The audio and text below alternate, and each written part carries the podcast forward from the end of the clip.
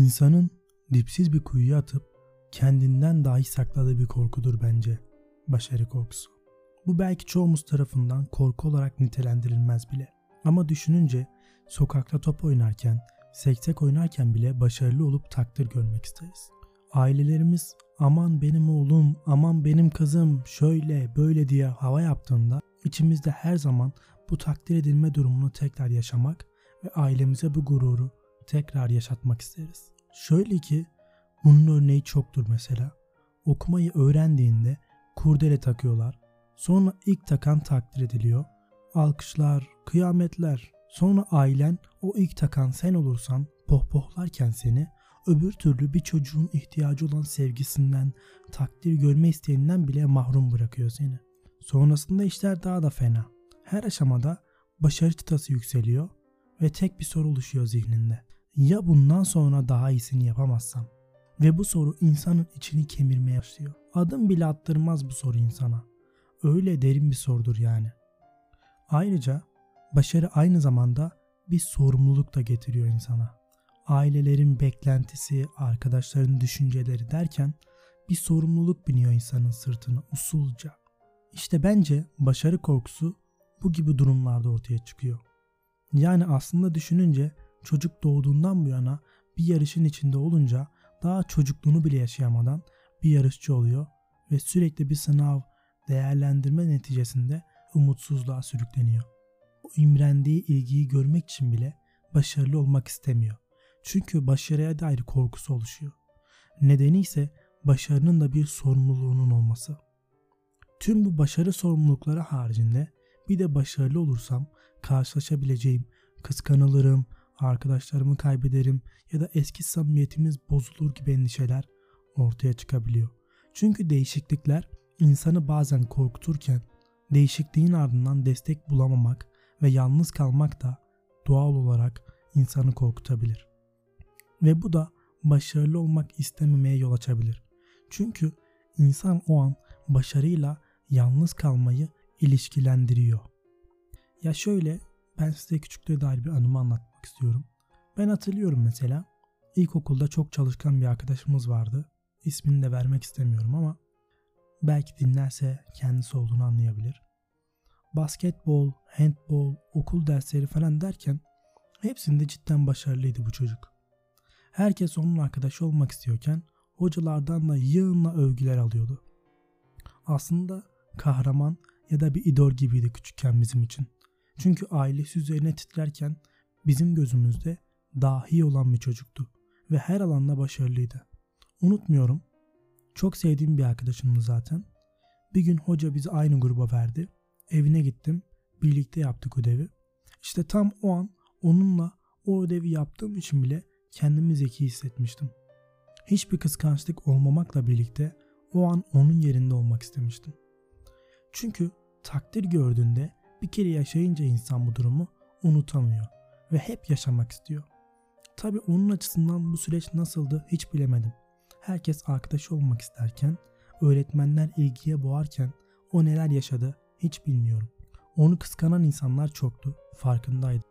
Sonra ben okulumu değiştirdim ailevi sebeplerden dolayı. Derslerim de kötü olmaya başladı. Hocaların ötekileştirdiği gruba dahil oldum diyebilirim. Ardından abimin çalıştığı kuaföre aklım başıma gelsin diye çırak olarak verildim ve hep yaşıtlarımı gördükçe utanır oldum. Sonra bir gün bu çocuğun da evine yakın ya şansıma o geldi. Hemen görür görmez arkadaki bölmeye kaçtım. Ki bu bölmeyi size biraz anlatayım, betimleme yapayım, gözünüzde canlandırın. Bu bölme küçücük. Yani orada hem bulaşık yıkıyorum, hem çay demliyorum, hem de küçücük bir pisuvar var. Ve içinde zor adım atılıyor. Öyle bir hayal edin yani. E orada ne kadar bekleyebilirim ki? Ustam elbet çağıracak. Ve ben de kafamdaki senaryoya göre rezil kepaze olacağım. Ben niye böyle düşünüyorum dersek küçücük yaşta şu çöpçü bu karton topluyor. İşte bunun böyle olmasının sebebi okul okumaması diye diye ben de orada o konumda olduğum için kendimi aciz hissettim ve utandım. Çünkü yazın sitede arkadaşlarım oyun oynarken ben işte çalışıyordum. Hani durumumuz da iyiydi aslında. Sadece ceza amaçlı gelmiştim çalışmaya. Bu da ilginç bir yöntem. Velhasıl çocuk tıraş olurken ustam çağırdı. Bak bizim çırak zehri gibi matematiğe sahip diye. Dedim aa bu yuttum. Çıktım gittim.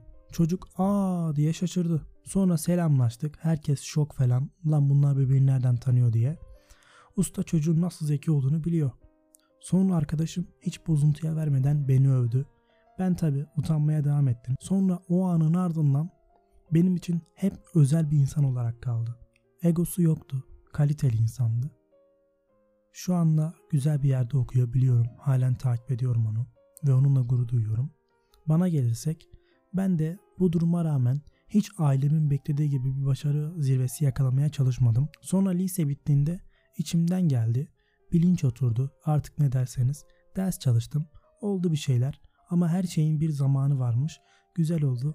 Birçok şey yaşamış oldum diye düşünüyorum. Neyse. Hadi devam edelim. Duygusal bir andı benim için. Bir miktar duygulandım. Şöyle bir düşününce hepimiz bunu görmüşüzdür. İlkokulda bir miktar daha çalışkan veya maddi olarak daha iyi olan çocuğa gösterilen ilgi sonucunda Pygmalion etkisi kendini gösteriyor. Bu çocuklar ilgi ve alaka sonucunda başarılı olma arzusuyla daha çok çalışıyorlar ve takdir görmeye başlıyorlar. Bu böyle kısır bir döngü haline devam ediyor tabi. Nedir bu etki diyecek olursan kendini gerçekleştiren kehanet diyebilirim.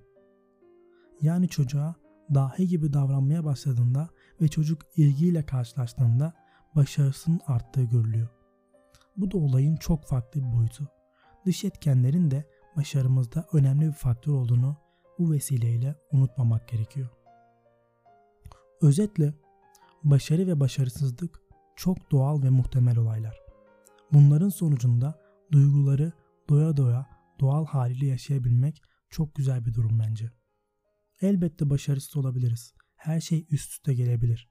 Ancak her şeyi başarımıza, çıktığımız basamaklara bağlamamak, basamakta tökezlemekten korkmamaya çalışmak, asıl hazın basamakları bitirmek değil de basamakları adım adım çıkarken kimlere dokunup nasıl anılar yaşadığımız gibi geliyor bana.